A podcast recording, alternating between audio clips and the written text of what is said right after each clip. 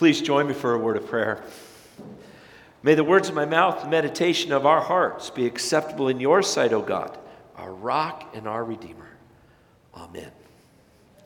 Grace and peace to you from God our Father and from our Lord and our Savior Jesus Christ. Amen. It's the best story in the whole Bible, right there.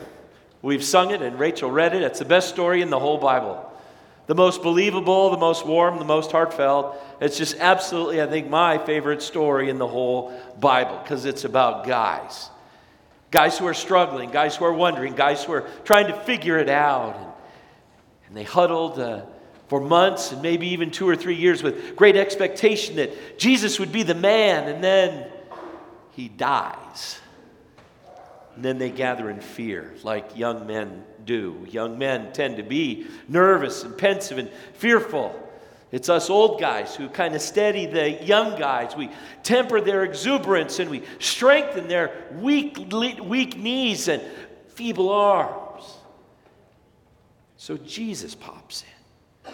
In the middle of that fear, the middle of a little room with young men trying to figure out what they would do gathered together for fear of the Jews, John writes. They were, of all things, afraid.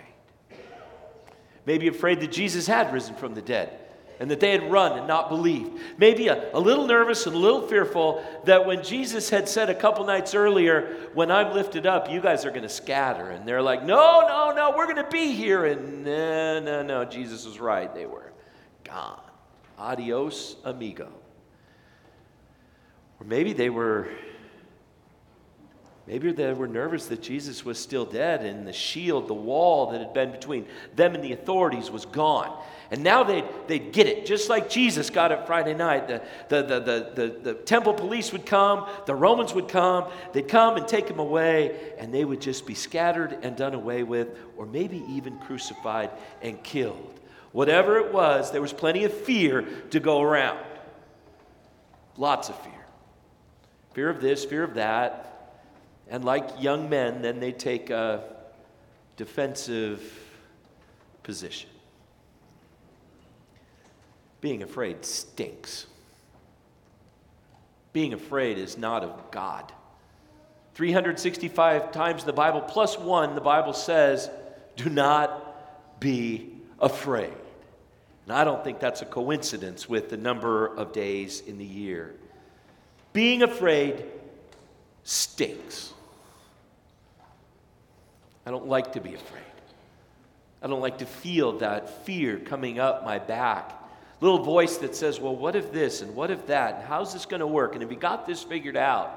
And boy, if this comes down this way, you're really in deep weeds. And if you're in deep weeds, then how are you going to get out? And you know how that little internal conversation goes with fear.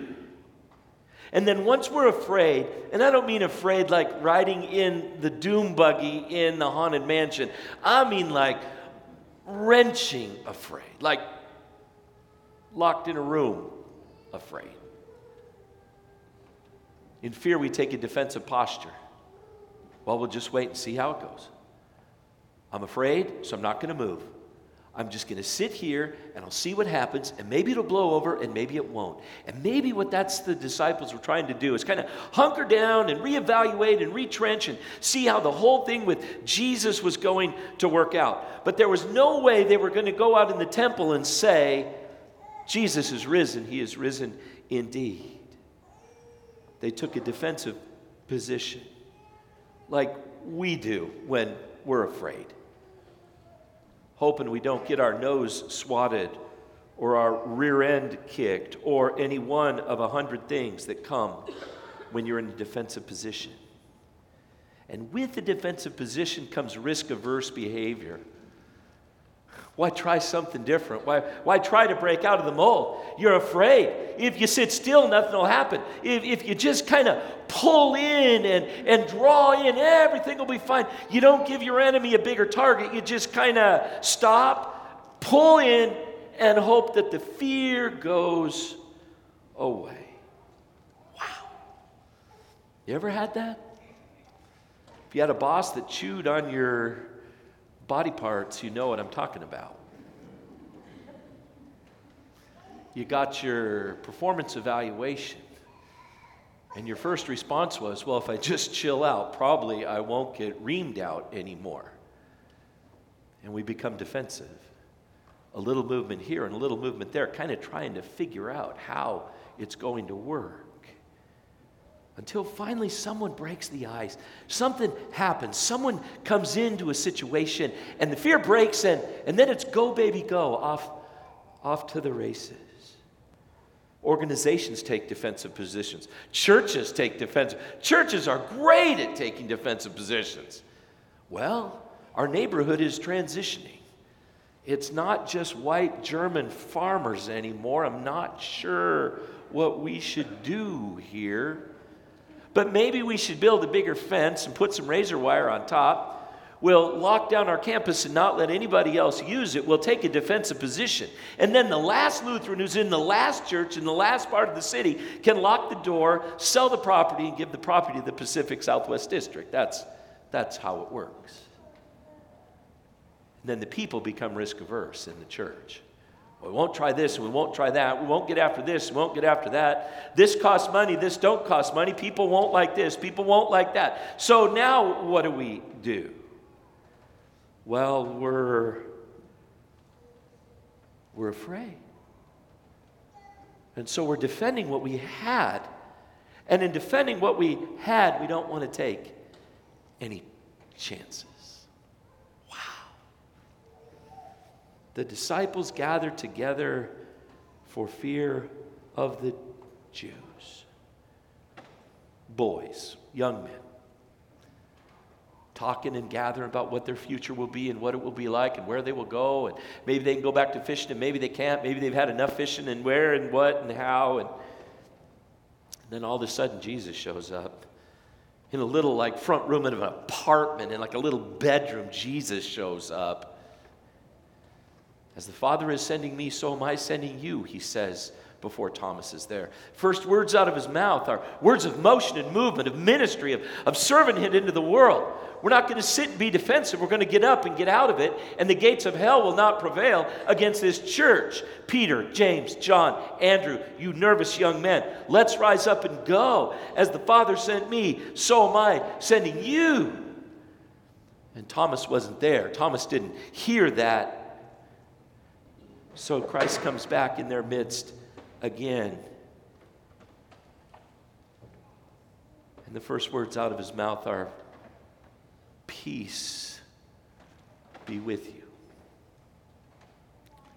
Peace be with you. He didn't come with fire in his eyes and anger in his voice. He didn't come to set things right from Friday night and say, All you turkeys blew out of here. Mark, you left naked in the garden. What an idiot. Rather, Jesus goes, Peace be with you. No judgment, filled with the intimacy of hearts and lives and breath and touching people interacting in a marvelous way, making sure that Jesus was alive and that in being alive, the same love that he had for them before Friday was the same love that he had for them this day.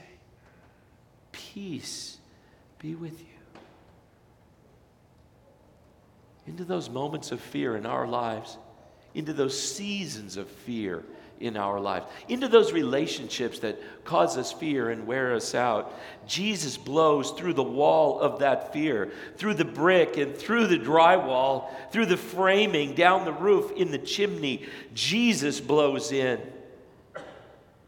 And he says to you and me, hunkered down in defensive positions, in risk averse behavior, he says, Peace be with you.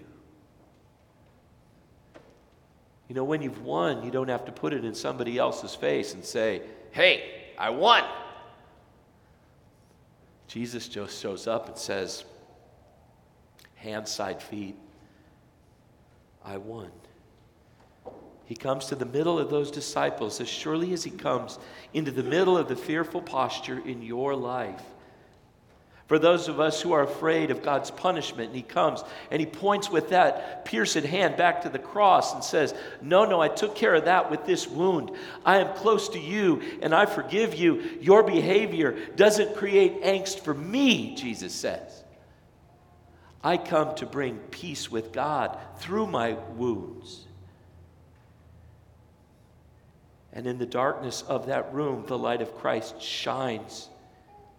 The light of Christ that covers the shame of the men, covers the shame of our lives with where we've been and what we've done and those things we'd like to hide and do away with. The light of Christ shines on it. And instead of going, shame, shame, shame, Jesus says, Peace I give to you. Don't let your hearts be troubled. Trust in God. And He blesses them, He touches them. They touch Him. Then He singles Thomas out, which I just love. Thomas, come here. Put your hand in my hand. Put your hand, he said, put your hand in my side. Stop doubting, big guy, and believe. Believe that I am who I said I am and that I did what I said I was going to do. Always a room for a doubter, for the risen Christ takes doubt away. For Thomas, it was beholding the wounds. For us, it's receiving Jesus in faith and receiving the blessing that comes from that. He coming into our fearful moments and bringing peace, the peace of His presence that encourages movement in life, movement forward, movement out, movement in ministry, movement out of the little cramped room of fear. Faith moves to action and a rising up.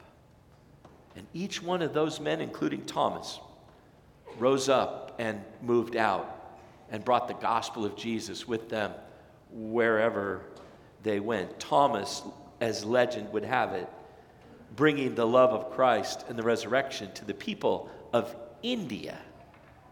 And then there giving his life, having been sent up a tree, falling out of the tree, and then being pierced with a spear, as indeed his Savior was as well.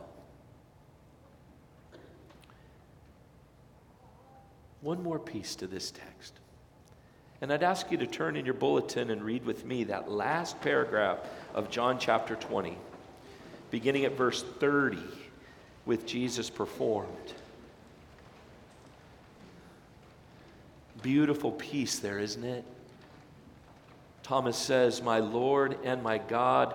Pastor Trevor could tell you in Greek that is mu kuriou, mu theou, my Lord and my God. And then Jesus says those marvelous words Because you have seen me, you have believed. Blessed are those who have not seen and yet have believed. And then verse 30. In your fearful times, where do you put your feet? Where do you put your heart? Where do you find the peace of Christ? And an offer that John knew very, very well and wrote for us right here. Jesus performed. Let, us read together. Is that okay? Okay, let's read together through the end of the chapter, verses 30 and 31.